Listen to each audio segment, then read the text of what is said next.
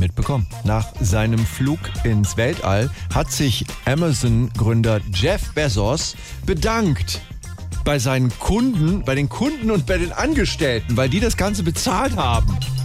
Das muss doch für den einen oder anderen äh, Amazon-Mitarbeiter ein bisschen zynisch klingen, oder? Wir schalten zu unserem Reporter. Hallo, warten Sie, ich komm raus. Danke.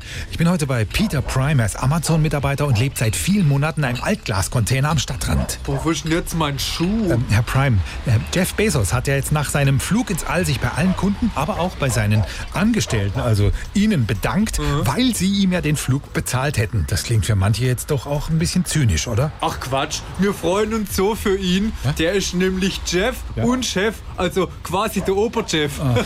War diese teure Expedition vielleicht nur möglich, weil er eben Leute wie Sie ausbeutet? Ich meine, wie sieht denn so ein Arbeitstag bei Ihnen aus? Also morgens um vier stehe ich auf und dann wasche ich mich da hinten an dem Fluss, wo die Chemieabfälle reingeleitet werden. Dann brate ich mir so eine Kanalratte zum Frühstück und dann gehe ich zu meiner 16-Stunden-Schicht. Und da ärgert es Sie nicht, wenn Ihr Chef mit dem Geld, das Sie für ihn hier beischaffen, in den Weltraum fliegt. Überhaupt nicht. Ich habe vorhin mit dem Jeff telefoniert und er hat gesagt, wenn ich statt 16 jeden Tag 20 Stunden arbeite und nicht mehr während der Arbeitszeit aufs Klo gehe, dann kann er an Weihnachten nochmal hochfliegen. Das ist schön. SWR 3